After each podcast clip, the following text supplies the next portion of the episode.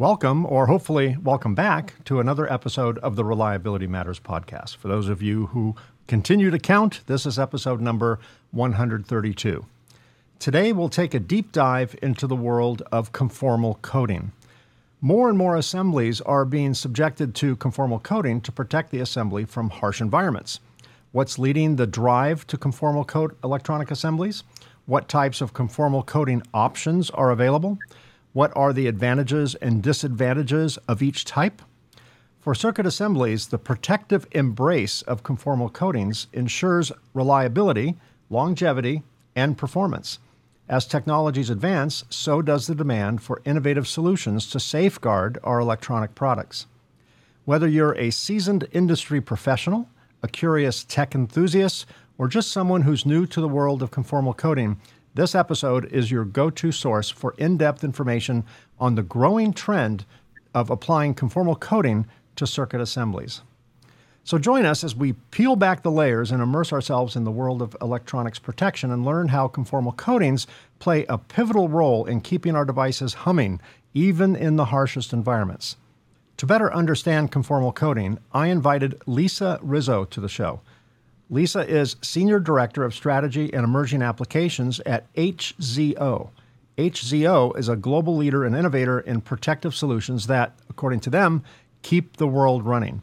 They provide products to markets including consumer electronics, as well as high reliability markets, including automotive, industrial, medical, and I O T, to deliver more resilient, reliable, and a durable level of protection.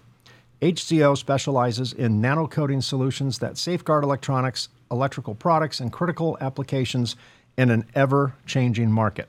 So, welcome again to the Reliability Matters podcast. We'll take a deep dive into the world of conformal coating when I return in just a moment. Welcome to Reliability Matters, a podcast for the electronic assembly industry. Each episode covers topics related to reliability, best practices, and environmentally responsible assembly techniques, with insights from experts across the electronic assembly industry. Now, here's your host, Mike Conrad. Thanks for having me. I appreciate you. Well, I appreciate you being here. Um, before we get started with the really exciting stuff, let's let's uh, let's just kind of go off track a little bit. Um, tell me something about yourself that might come as a surprise to your colleagues and, and maybe even some of your friends. Let's get the audience to know you a little bit better. I had to think about this one, and I'd love to tell you that I alligator wrestle on the side or do uh, um, all my guests do that. No, I don't do that. But um, one of the things that uh, only a few people know about is that I'm a yoga teacher for fun. Um, obviously, oh, my wow. full-time job is here at H Z O, but um, I have completed my two hundred hour and my three hundred hour yoga teacher training.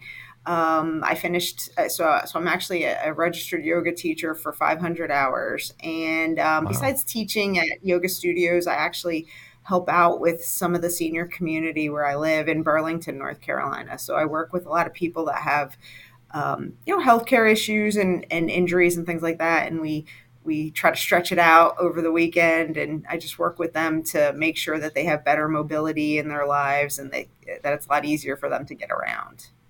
Interesting. So the fact that this is kind of a little known fact means you don't show up to work with your yoga mats and try and get yoga recruits. You're not the yoga instructor over lunch or anything like that. No, no. In fact, they do, where we work in the industrial park, they actually have yoga teachers that come in and teach in the um, kind of the lounge area for the different buildings here. And I never tell them that I teach yoga. I just go in and take uh-huh. class and don't, you know, I'm in the judge-free zone. I'm just trying to uh, practice and get my, my practice in a little bit. So yeah, I keep it. That's a secret I keep in my back pocket. Oh, very good. Yeah.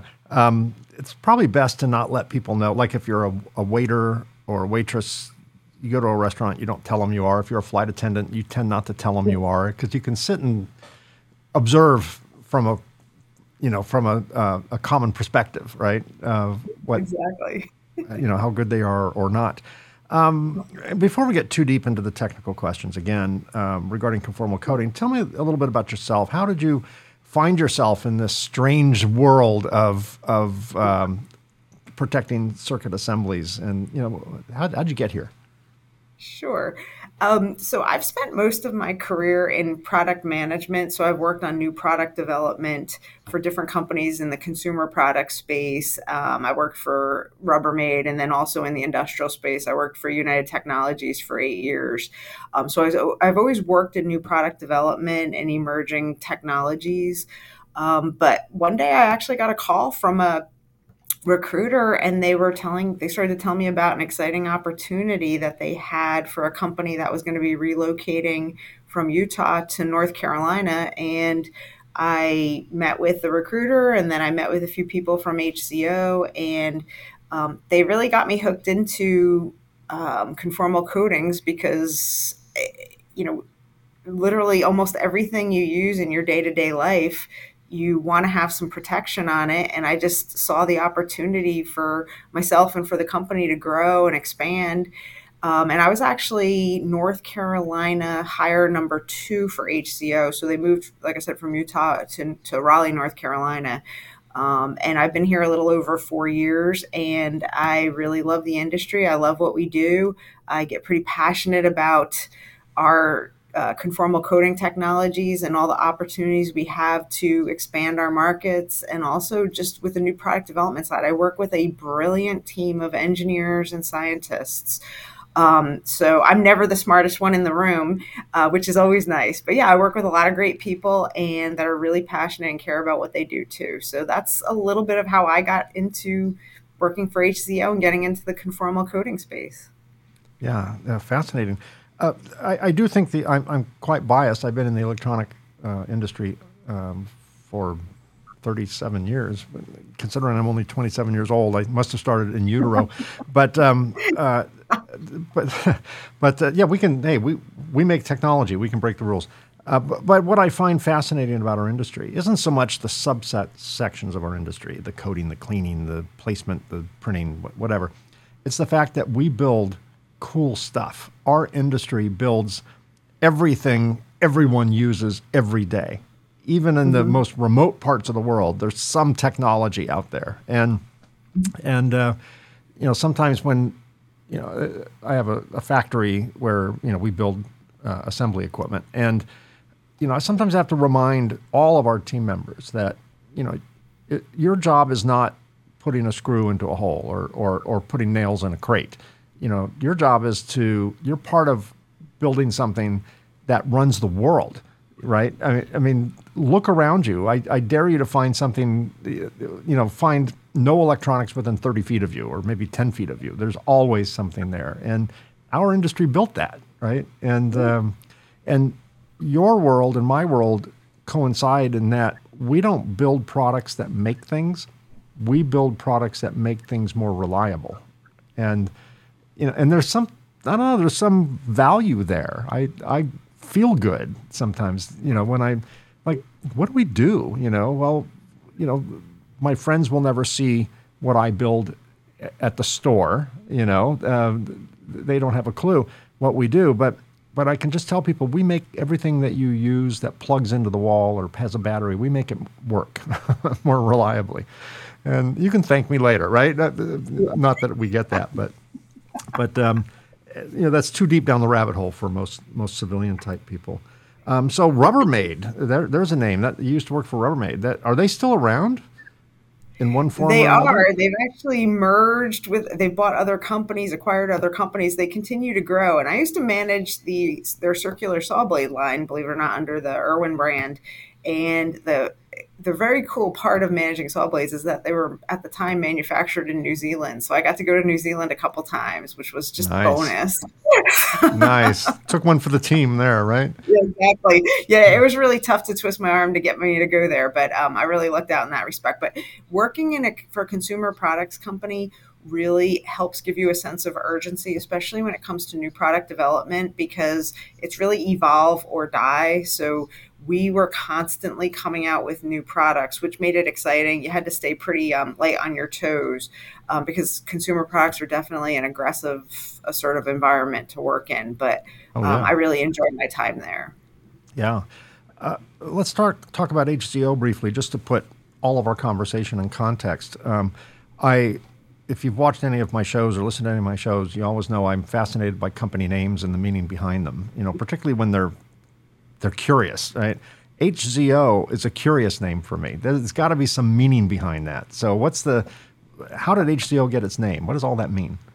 Well, really, it's a takeoff on H two O, the chemical yeah. compound for a water molecule. And yeah. when H Z O first be- really began, um, our focus was really on protecting electronics from water. Um, but we've really evolved to go beyond just protecting um, electronics and printed circuit boards from um, just water. We we go well beyond to safeguard your products against harsh environments. But I wish there was a much bigger story to it, but it was really just a play on on H two O. That's how we got to where we are today. Oh, very um, good. So it wasn't it, some drunken night where someone hit the wrong key. No, it wasn't that. Well, no, I can't say anybody's willing to fess up to that. It could have been, but. We'll leave that in the rumor stage. Yeah.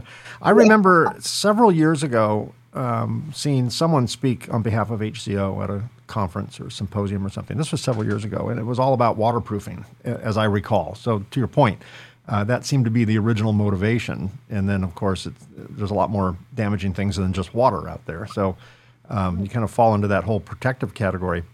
Um, and, and bring me and my audience up to speed with H Z O. What types of products and services do you offer in a macro and a micro sense?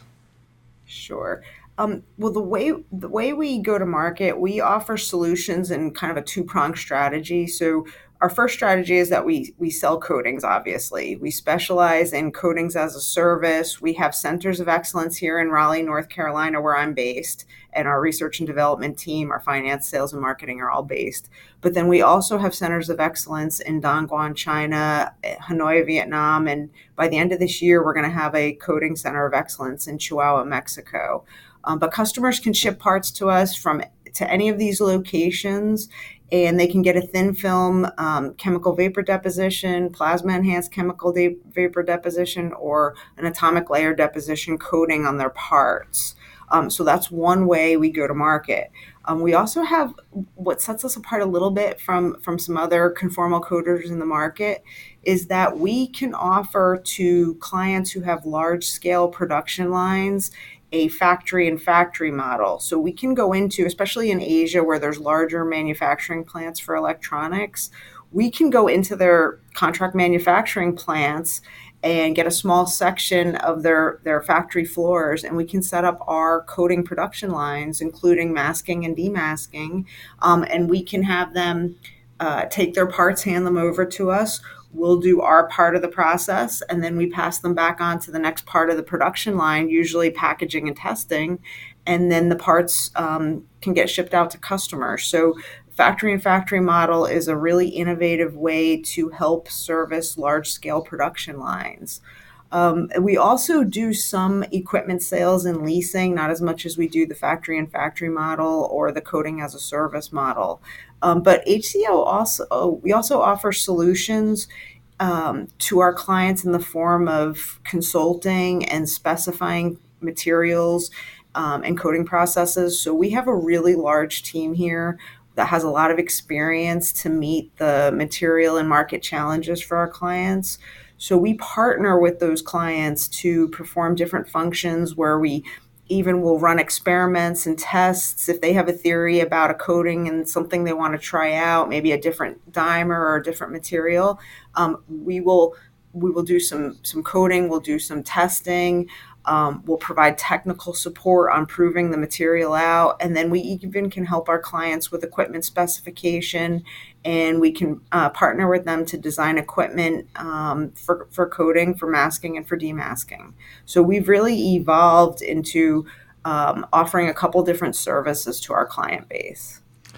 Um, within the coating world, there, the coating world is fairly wide with different types of mm-hmm. coating, different types of materials, um, and you're in a little narrower um, section of that. But before we get into that, Um, if you would, just so we can help put things in perspective, let's review the various types of conformal coating um, uh, from what you guys do, which is, you know, ultra-thin nano-type coating, to more, I'll call it conventional. I don't know if that's really the proper term because um, I'm not sure which came out first. Yeah, Kobe, you're the conventional, but but um, um, I, I think the more broadly um, viewed, when someone says conformal coating, if they're not a super expert on it, they may, I think most people probably at least think of the, the uh, more legacy products, the acrylics and the and the and silicones and things like that. Uh, let's talk about conformal coating from a wider perspective, and then we can start narrowing it down. Uh, what types of materials are out there, and, and what are someone's choices uh, when it comes to conformal coating? Sure. Um, well, at a high level, traditional conformal coatings are really um, specially engineered polymeric uh, film forming products that protect circuit boards and other kinds of, le- of electronics and devices really from harmful environments that can include everything from moisture to thermal shock to vibration or static and just uh, different forms of contamination. So conformal coatings will actually coat an entire part or conform around that part, irregular landscapes that you're going to see on circuit boards and other devices. Um, and they'll what they'll do is they'll help increase the dielectric resistance, the operational integrity, and the reliability of the part um, or parts that you're coating. And most of the traditional conformal coatings that we think of are acrylics and silicones, epoxies, urethanes, and then even Parylene, which is really our wheelhouse. Um, but, you know, acrylics, those are very common in all of the traditional conform- conformal coatings that I'm talking about today. Um, they have multiple formulations out there. So um, there's lots of different flavors and varieties that you can get today. But, you know, the traditional acrylics are a really um, and, the, and, and acrylics and silicones and epoxies and urethanes, they're going to be um, liquid forms where Parylenes and, and plasmas are going to be um, more of a dry coating process. But, you know, acrylics are really great. Uh, they're a great low cost option for customers who are looking for a conformal coating that's going to be flexible and reworkable. Um, you know, acrylics will definitely adhere to a wide range of, of substrate materials. You'll get, you know, good resistance against humidity and salt, and, you know, they have good dielectric strengths. Um, so they, they definitely have a lot of pros. Um, they can be a little bit limited in the solvent resistance and temperature resistance. Um, and they can get a little tacky if they get exposed to higher temperatures, but they're a good low price option to use for conformal coatings. Um, and then you get into more of your silicones, which a lot of people are very familiar with. And those are flexible and reworkable too. Um, but they have a little better resistance to to low and high temperatures. Um, they don't have they don't absorb water. Um, the only uh, one of the downsides to using silicones is that they can outgas if they're not cured properly. Um, they don't have a lot of abrasion resistance, um, and they tend to have lower tensile strengths. But again, you have to look for each manufacturer. They definitely have different formulations that you can look at that are going to offer different um, protection levels. Um, and then, you know, we don't see epoxy. I don't see epoxies as much being used, but they do have really good abrasion and chemical resistance, and they have a little higher tensile strength um, than some of the other traditional uh, conformal coatings. Um, they can be a little tougher to rework because they can be a little more rigid and ha- can have a tendency to crack under vibration. Um, and they, th- you know, they can also be used um, to encapsulate parts, uh, not just as a conformal coating. Um, and then you've got your polyurethanes. Um, those are going to typically have better chemical and abrasion resistance.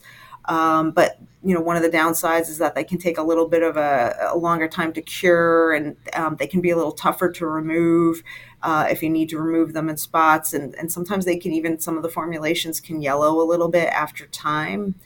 Um, but those are the typical traditional conformal coatings that a lot of people think of.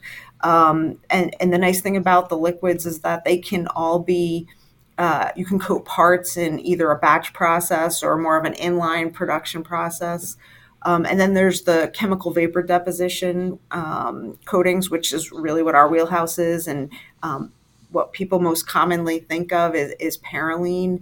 Um, and, and Parylene is a really good multi-purpose conformal coating. So it provides high levels of protection against submersion. So if you have an electronic device that needs a high uh, ingress protection rating, that's where Parylene comes in really handy. Um, it's a uniform pinhole-free coating, um, and it can penetrate into really small spaces. So it's a good barrier um, for for chemi- uh, corrosive chemicals and liquids and gases, and it has really good dielectric strength. Um, but, you know, sometimes uh, it, the challenge for Parylene is going to be that it's it's a batch process and it has a longer deposition time than um, what you're going to see with the liquid conformal coatings. Um, so there's definitely trade-offs between the different conformal coatings that are out there, but that was kind of the forty thousand foot um, view yeah. of what they are. yeah, the press box view. So uh, you mentioned that um, Parylene type um, uh, conformal coating uh, materials are done in a batch system. Is that because uh, it's done under a vacuum? Um, therefore, it's really hard to have a conveyorized vacuum. Uh, Correct. Yeah. So we use um, we use a vacuum. All of our chambers, whether it's um, C V D or P E C V D or A L D, we all have we have coating chambers. So um, the parts will go get loaded into the chamber, and the deposition times, it's going to vary depending on how thick the the thin the film coating needs to be. Um, so, you know, if you're having, if you're going to have a coating that's a couple microns thick, it's not going to take nearly as long as something that's, you know, twenty or thirty microns thick, but it's also going to depend on what dimer you're using. So some dimers deposit faster than others.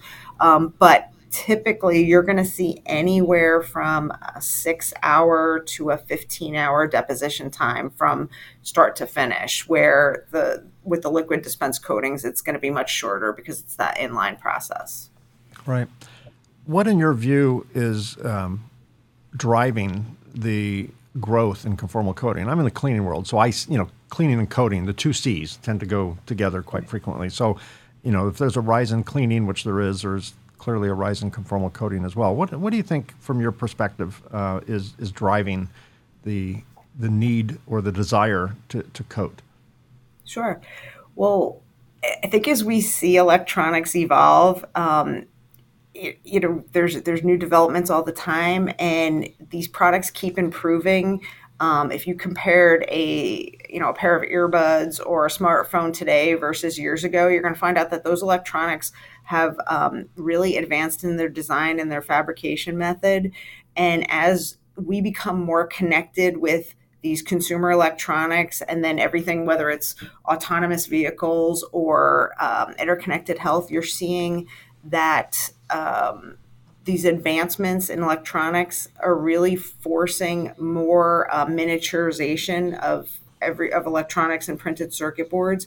And there's also um, a desire to, in, you know, really enhance the performance and the requirements for these circuit boards and electronics. So as the designers and the engineers have to keep developing smaller, thinner, you know, more durable devices that are going to be used in a range of, you know, low criticality all, all the way to high criticality applications, um, you know, they these devices, and, and also there's an expectation that the devices have to work sometimes, you know, ten, fifteen, twenty years, especially in the medical space.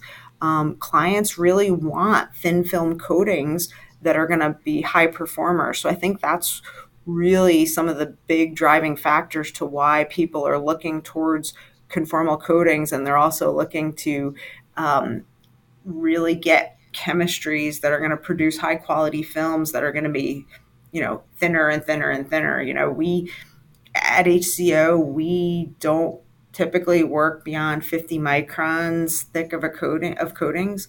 Um, but we have customers that come to us that are looking for, you know, coatings that are ten to one hundred nanometers thick. So um, they've got design requirements where they've got a little bit of space. They can't have a lot of weight in, in thicker and heavier, either encapsulation materials or enclosures um, or cases. So they're looking to thin film coatings to help support um, the requirements of the devices that they're working on. Uh, you talk about the, the thickness uh, within your space. Um, your vacuum deposition method is is a traditionally a much thinner coating than more spray-on liquid methods. Is that correct? That's correct. I mean, uh, with traditional conformal coatings, a, a lot of times you're going to see the applications in that fifty to two hundred fifty micron range. Um, we don't do anything over fifty microns unless somebody has a very specific request. So their bottom, their, their thinnest is your thickest. basically. Correct, correct. So, and, and, you know, now with atomic layer deposition and plasma enhanced chemical vapor deposition, you know, we're doing coatings that are as thin as, like I said, ten to fifteen nanometers up to one, two, even three microns thick. So, so definitely a lot thinner than what we've seen in the past. So this is a really kind of a common sense question, and I'm sure there is a technical answer to it, but um, logic would tell me that the thicker the coating, the more protection there is, right? Uh, it, it, not knowing anything about the chemical process.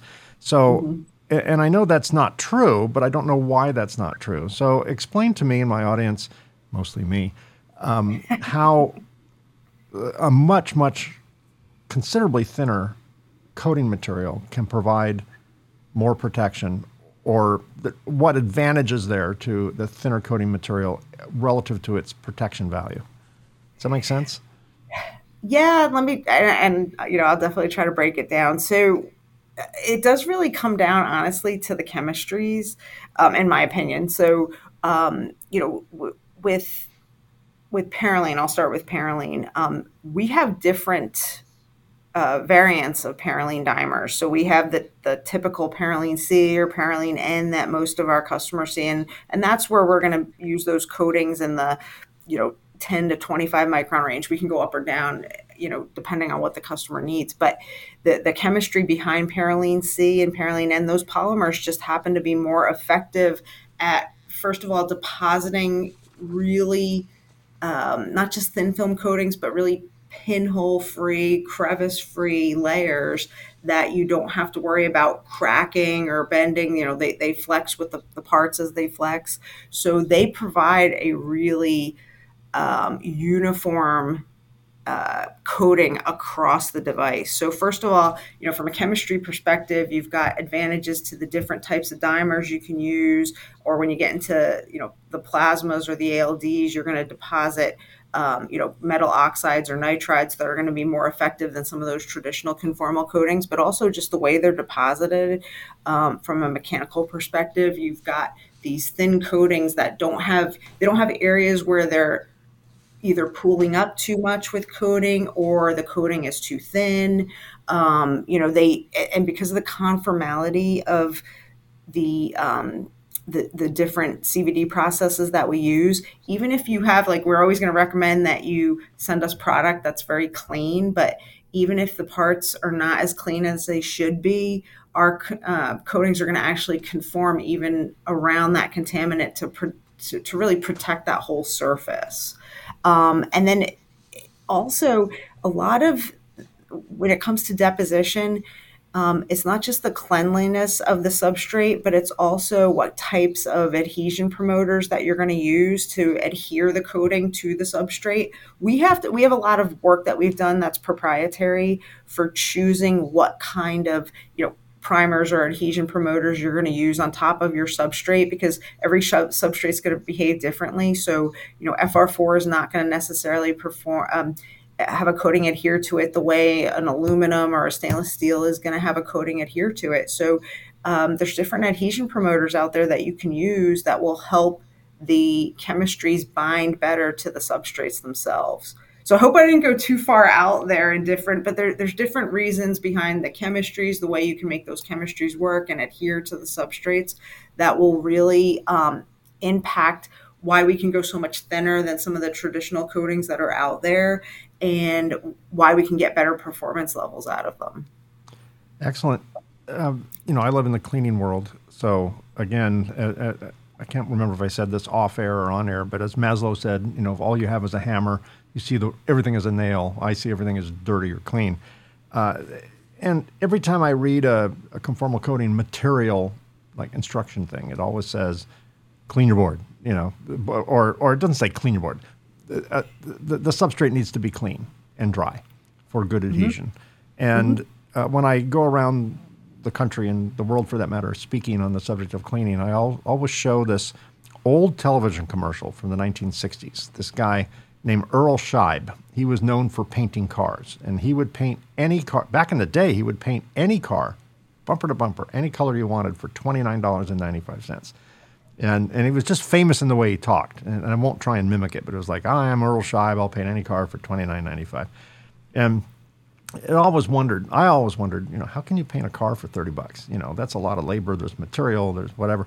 And then I realized that, you know, in, in some cases anyway, um, they didn't really do any surface preparation. They they didn't prime, they didn't sand, they didn't clean, they didn't dry. They, you just kind of drove in and they sprayed sprayed the color. And good news was, if you had buyer's remorse, you picked the wrong color, don't worry about it. It'll probably peel off in a couple of weeks. You know, it's it's it's all about surface prep. Um, so I, I love to push that example when it comes to um, uh, conformal coating, that, you know, you really need, it's all about surface energy and, you know, good adhesion. And then I, I can't tell you how many people will come back to me after after I talk and go, you know, we've been conformal coating over boards that have not been cleaned, you know, reflowed with no clean flux for years. It's fine. It's fine. It's, even though that's not best practice, many people still say it's fine. What's your take on the importance of a clean and dry substrate? And what's your best advice for surface preparation? Okay. Um, well, we always recommend to our clients that they clean their boards prior to sending them to the, to us. And if they can't, then we have, um, we will actually clean the boards for them. Mm. Um, so just a little bit of a, a background, you know, bare boards can have a couple different types of contaminants. I, I think sometimes people don't always think about this, but, you know, you can have, you know, everything from flux residue to etching salts to even just like grease from people, if they're not using, you know, gloves and P P E, yeah. They're going to get grease and finger, just yuck, you know, salts or oils um, onto the parts. So we always recommend that, you know, circuit boards or even just other parts that customers send to us, we actually um, advise them that they should be clean. There's, you know, we have written procedures of what we recommend, but in general, Um, we recommend that they clean their boards with like a vapor degreasing solution or some kind of a sustainable cleaning fluid. Um, they can use an aqueous wash and rinse cycle. Um, but, you know, we, we always recommend that they do use some kind of a cleaning process. Um, you know, the vapor degreasing process can use, you know, a, a cleaning fluid that is going to immerse and, you know, really um envelop the part that it's trying to clean. And then we recommend that you dry it to remove any extra contaminants that could be on the board or the device that you're sending us. Um, but we view it as a very important step uh, prior to even putting any of the parts into our equipment. So, um, you know, we have, like I said, a couple different processes that we recommend for cleaning boards and devices. But to us, um, even though Parylene can conform and can coat parts if they have some contamination on them, Um, we really, we really highly recommend and advise customers that they need to have their their parts cleaned before before any kind of con, uh, conformal coating process takes place. So we view it pretty as a, as a very important part of the process. And sometimes we'll even have clients that reach out to us and will say, oh, you know, we don't understand why this other coating that we're using isn't working. And then we'll get samples and we'll see how dirty the parts are. And we're like, well, you know, that you can't, you can't put perfume on a pig. I hope I'm allowed to say that, but you can't. No, I think that's a, I think we should have posters that, that, that represent that, that sentiment, um, because it makes perfect sense. Yeah. But yeah, it's a very important part to, to our recommendation to either have the client do it or we will do, we will clean the parts before we put them into our chamber. Because the other thing is we want to protect our equipment too. Um, we don't want those contaminants inside, even though we, we um, have processes for maintenance in between each production run. We don't want our equipment to get contaminated either. Yeah. And that's unique to your your application method. If you're mm-hmm. spraying on a, well, I guess it's, it isn't, it isn't. I guess if you're spraying, you know, traditionally uh, a liquid, you want to make sure that the it's sitting on something clean. Just like if you're baking mm-hmm. cookies, you want a clean cookie sheet, right? You don't want, mm-hmm. you know, something from months ago uh, that hasn't been cleaned.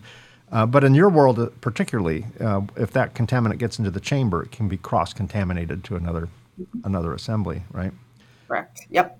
And how important is uh, um, dryness of the assembly, and and I not just on the surface, but within the layers if it's a multi-layer board. Uh, you know, the, the instructions all say clean and dry. What do you guys mean yeah. by dry?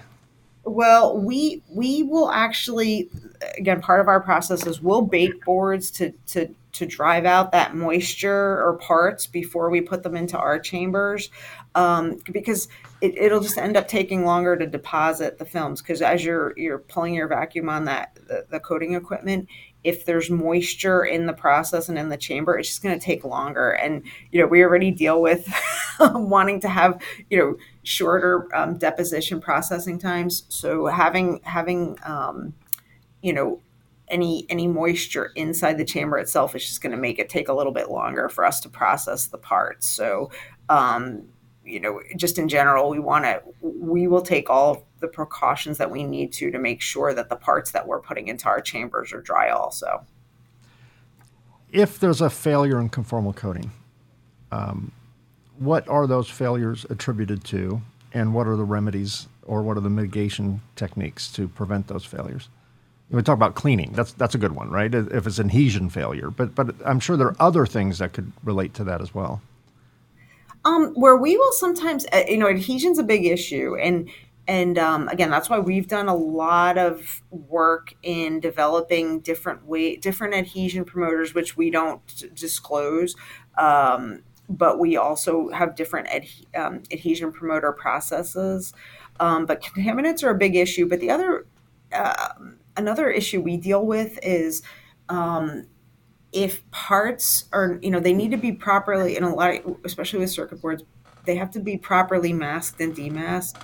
So if we have coatings that have gotten into um, areas that they shouldn't, that can become an issue.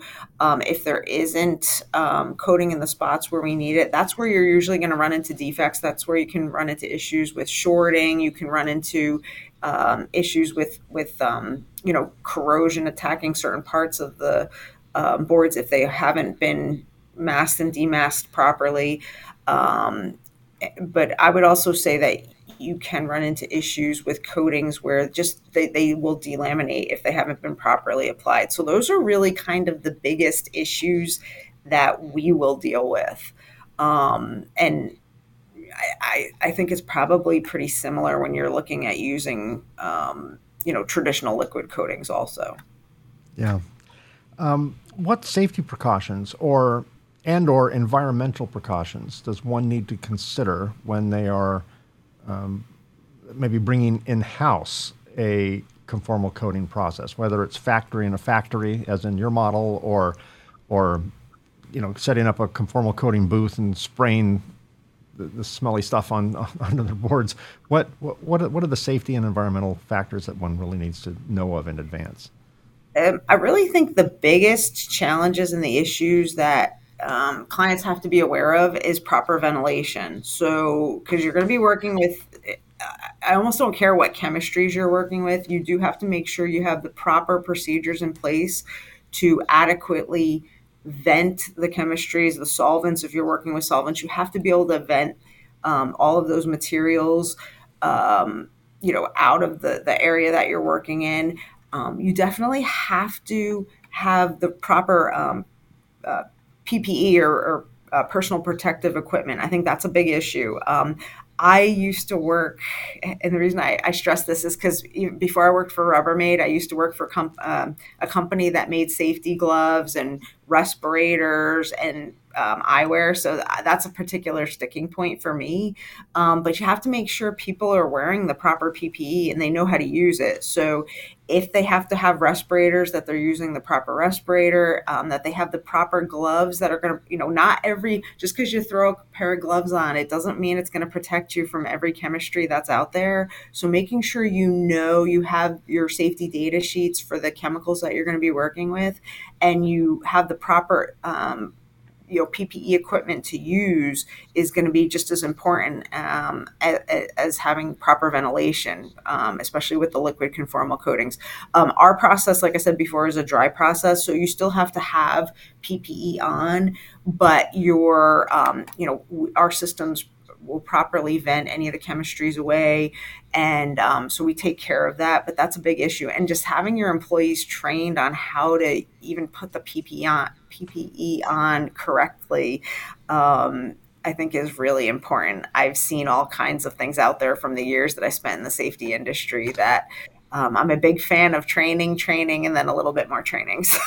Yeah. Uh, I think all of us have had experience through the COVID madness of watching people. You know, we can argue whether masks are truly effective or not. There are people on both sides of that debate.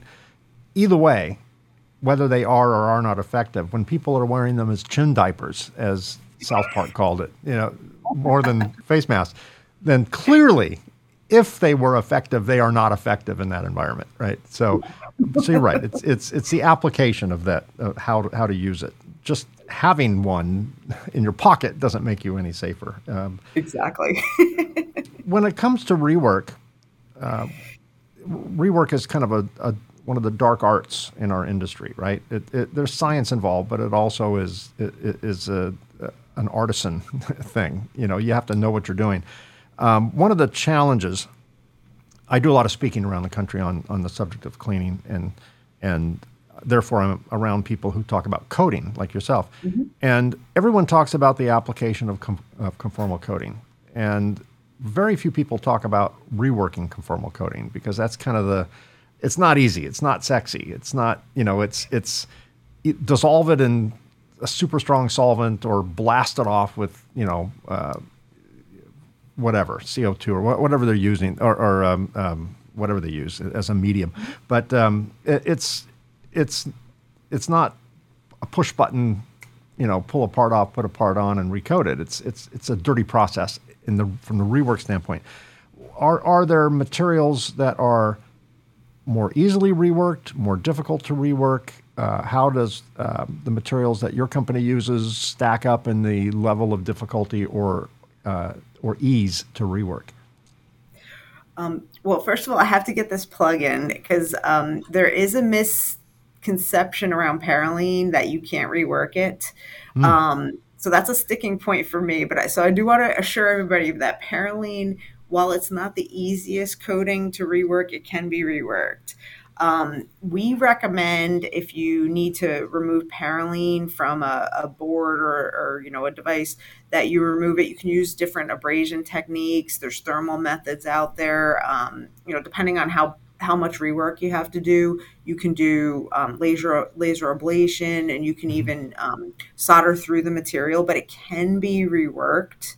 Um, and I can speak more to Parylene, because we, we don't, Um, we will use liquid conformal coatings as maybe a secondary backup, um, a supplement to to um, like a touch-up if we have to do it. Um, so we don't typically work with um, reworking liquid um, conformal coatings, but um, I can tell you that Parylene, once you remove it, um, you can reapply some Parylene either in the entire area, you can recoat the part, or you can reapply it just in a specific area, or you can just use a spot touch-up of a, a supplemental conformal coating. Mm-hmm. Um, but but it's actually pretty, it, it's not as hard as everybody thinks it is to remove.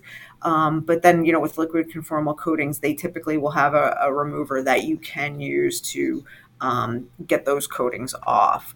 And um, but, but I also do like to stress with, you know, with, with Parylene in particular, um, the reason, you know, there aren't solvents out there. Well, there's very harsh solvents out there. You can probably use like a T H F to get rid of Parylene.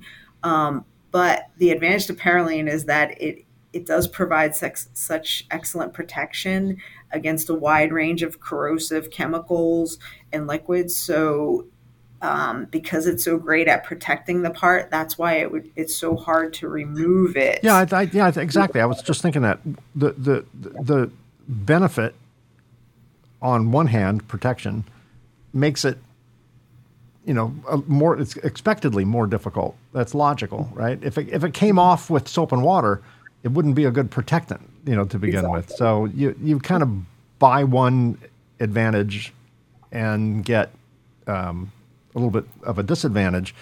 Um, but, you know, again, what's more important? The, the, the keeping a part safe or or being able to, you know, tear it apart later and, and, and fix it. I, I think everyone would agree the former is more important. Both are important. The former is probably more critical, mission critical. Um, what types of companies, no, let me let me change that. What types of products in your world um, do you find better suited for Parylenes and vacuum deposition models as opposed to just spray on liquids? Um, what what would drive someone to that conclusion? Um, and and um, yeah, let's just leave it there. What is there a particular type of industry that tends to just knee-jerk toward that technology, or, or an alternate technology, or or is it really very application-specific? Um, I mean, it's going to come down to a couple different factors. So um, the application for the part is going to be really important. The longevity of the part, if you have a, a you know, a circuit board that's going to be in service for, you know, ten, fifteen, twenty years, Parylene makes a lot of sense because it's going to hold up over long periods of time. I mean, we uh, we have Parylene applications where the devices have been in service for over twenty years. Parylene has a very long history. Even before H Z O, Parylene was has been used since the, the late fifties and sixties to mm. coat medical devices, aerospace devices. So it's got a long history of performance in high critical applications. So if you do have a high critical application where, uh, whether it's aerospace or military and defense or medical applications, um, Parylene is a really good fit because we know it's going to perform. We know Parylene is biocompatible, so it can be used in medical devices. So it's going to lend itself to those types of applications. Um, if you have even, even with um, more, I guess, cheaper Uh, consumer electronics devices, um, like, you know, I'll use e-readers as an example because that's something we have a lot of experience with. Um, that an e-reader doesn't cost a lot of money, but people don't like to have to replace those. And you would not believe how many people actually take e-readers and sit in the bathtub and will be, you know, reading their book. And then they, you know, if they drop that e-reader, um, if the board has been protected with Parylene, you're going to be able to take it out of that bathtub and you're going to be able to, sh- able to shake the water off, and then you can still keep using the, the device. So um, the application is going to be really important, and that'll even determine for, for Parylene what flavor you might want to use, because while Parylene C and Parylene N are really good multi-purpose uh, dimers, there are applications where um, the device is going to be exposed to higher temperatures, ultraviolet light, Um, and, and that's where, you know, there's other Parylenes out there. When you start to look at Parylene F, like the V T fours and the A F fours that are out there, those are going to be higher performing dimers. Um, and, and those are going to be more suitable for some of those types of applications. So application is really important. Um, what your constraints are going to be. If you have to have the parts coated um, internally to your facility, so Um, a lot of aerospace and defense applications, they cannot send those parts out, whether it's because there's, you know, they're highly confidential or they um, just the cost. I've had government facilities call me to tell me that they have parts that are worth, you know, tens and twenty thousand dollars each, and they're not going to ship them out and have them coated.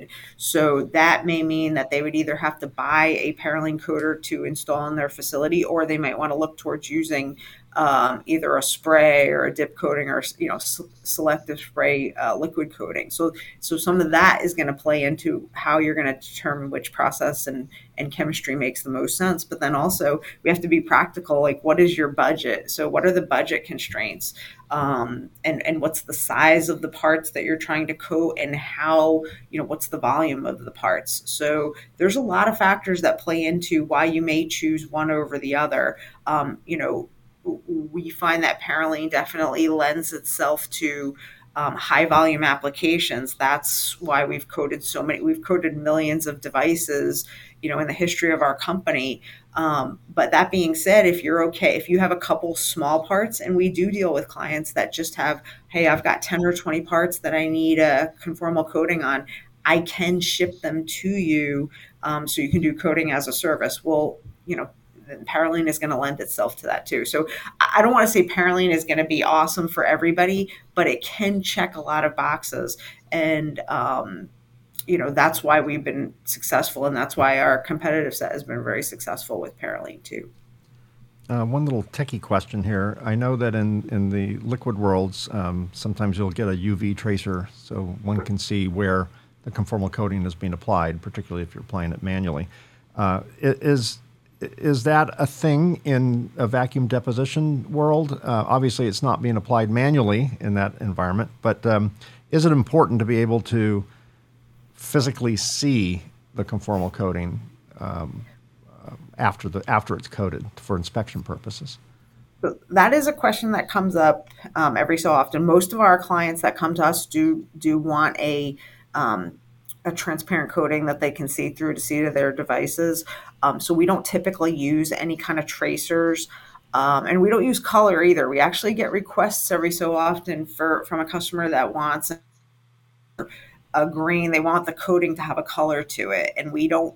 Um, you know, like while we like to help all of our customers, we we don't get involved so much with the coloring and stuff like that, but we have we do have access to um, materials that we can get that we can put into the coating. So there is a tracer. We just, um, I think I can count on less than one hand how many times we've actually done that. So it, it is possible. We just don't do it typically.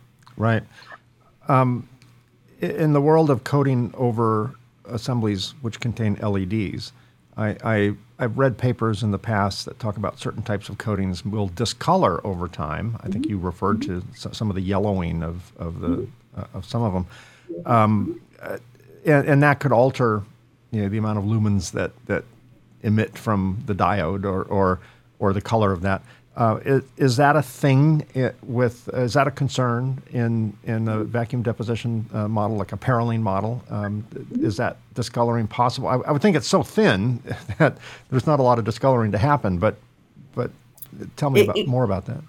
It it can happen with um, you can get yellowing of a, a Parylene C or an N coating. Mm. Um, so that's where. Um, you're going to, you know, we recommend looking towards the higher performing Parylene dimers, and that's where you get into more of that Parylene F.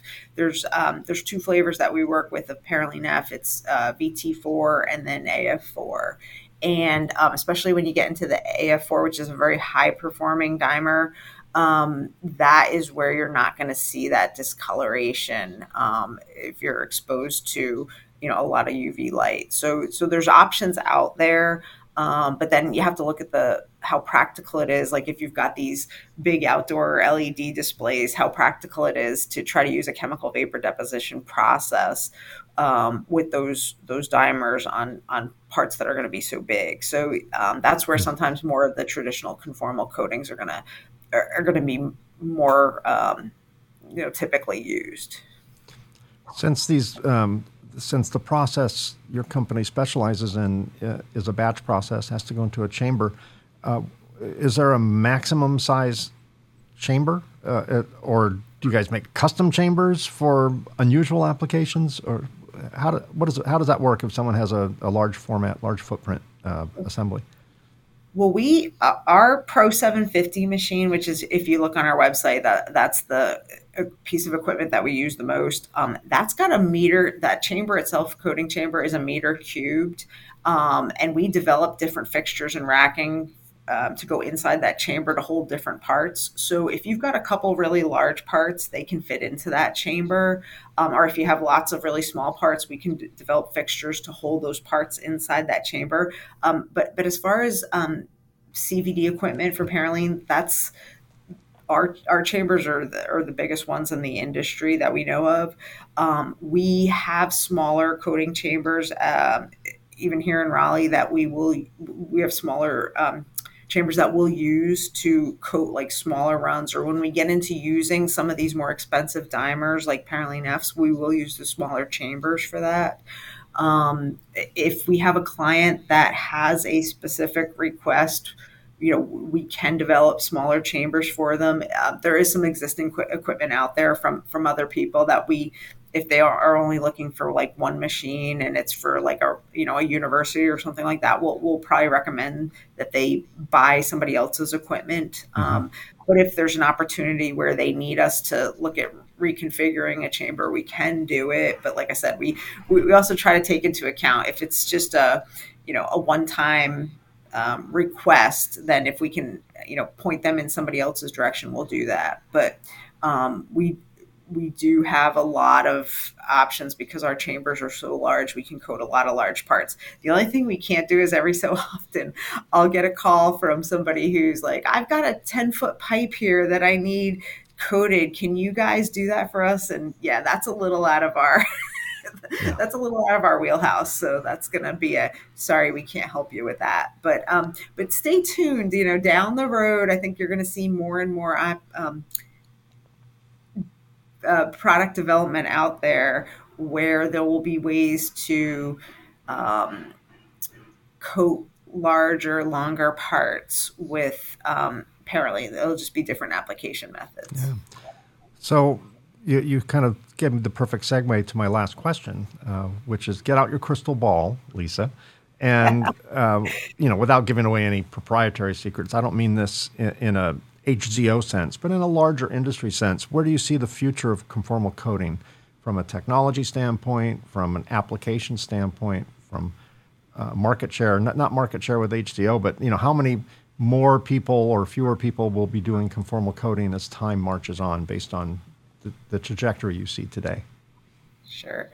Um, I re- I believe that coating materials are going to continue to evolve, and chemistry with the chemistries that are out there and that are getting developed, we're going to see more and more options out there for lighter, thinner, high performing um, coatings. And I think we're going to see a lot of advanced techniques out there. So um, I think we're going to go well beyond the brushing and the dipping and the spraying and get into, you know, more of the more advancements in, in vacuum deposition. I think we're going to see people leaning more towards using um, not just Parylene, but also atomic layer deposition, where it's going to be nanometer thin coatings of oxides, metal oxides and nitrides, where they're going to stack layers of different, you know, thin films to get different performance characteristics, lower, uh, lower water vapor transmission rates, but also excellent chemical barriers and, and different levels of protection. So I think you're going to see a lot of advancements um, on the vapor deposition side. I think you're going to see um, as more and more people learn about some of these processes and there starts to be more demand for it, you're going to see more um, process development where you're going to be able to use, you know, uh, single reactors to do multiple types of deposition. I think that's that's going to be here a lot sooner than we think. And it doesn't exist already um, with some manufacturers, but I think people are going to really start to lean towards these, you know, nano coatings, much thinner coatings. Um, and I think they're going to use them. I, I think we're going to get further and further away from um, encapsulation materials and more into just coating the base parts. Um, and I think people, because a lot of the encapsulation materials are using, um, you know, materials that aren't so environmentally friendly. So I think, you know, there's going to be this constant push to get away from chemistries that have P F O As and P F O Ss. People are going to want to use halogen-free alternatives. Um, there, it, it's going to be a push to get, you know, meaner and greener with with the um, with the coatings that are going to be out there and available. Hmm.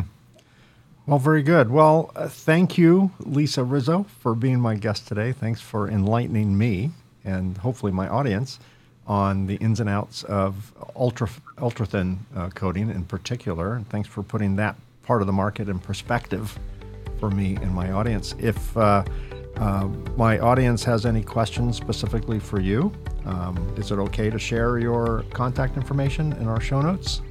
Of course, thank you. All right, be careful what you say because your mailbox will be overflowing. Um, so for my listeners and viewers, Uh, if you're if you're listening to this or watching this and, and you have more questions for Lisa on the subject of conformal coding um, or yoga for that matter, for those of you who tuned in late, they're going to go, what's he talking about, yoga? Um, you have to watch the beginning. Um, just look at the show notes. Uh, when, when you're safely pulled over uh, from your car, uh, uh, go to your podcast app and uh, look at show notes and you'll see Lisa's contact information as well as the company information. Uh, and if you're watching this on YouTube, right down here somewhere, there's a little button that says show more. Click that and you can read the show notes there as well. And that will also have Lisa's contact information. So Lisa, thank you for spending the last a little over an hour with me and, and my audience. I really appreciate your knowledge and your willingness to share it with me and my audience. Great. Thank you, everybody. Well, that's another episode. Thank you for listening to or watching the Reliability Matters podcast. Be sure to subscribe to the podcast on your favorite podcast app. Or if you're watching this on YouTube, be sure to click the like, subscribe, and bell icons to be notified when new episodes are released. We release new episodes on the second and fourth Tuesday of every month. A special thanks to Circuit Assembly Magazine's PCBChat at P C B chat dot com and Ascendo Reliability at reliability dot f m for syndicating the show. Thanks again for being part of our podcast family. Stay safe, stay healthy, stay happy, and perhaps most importantly, keep doing it right. And I'll see you again in two weeks. Thanks for listening to the Reliability Matters podcast. Join us on the second and fourth Tuesday of each month for new episodes of Reliability Matters.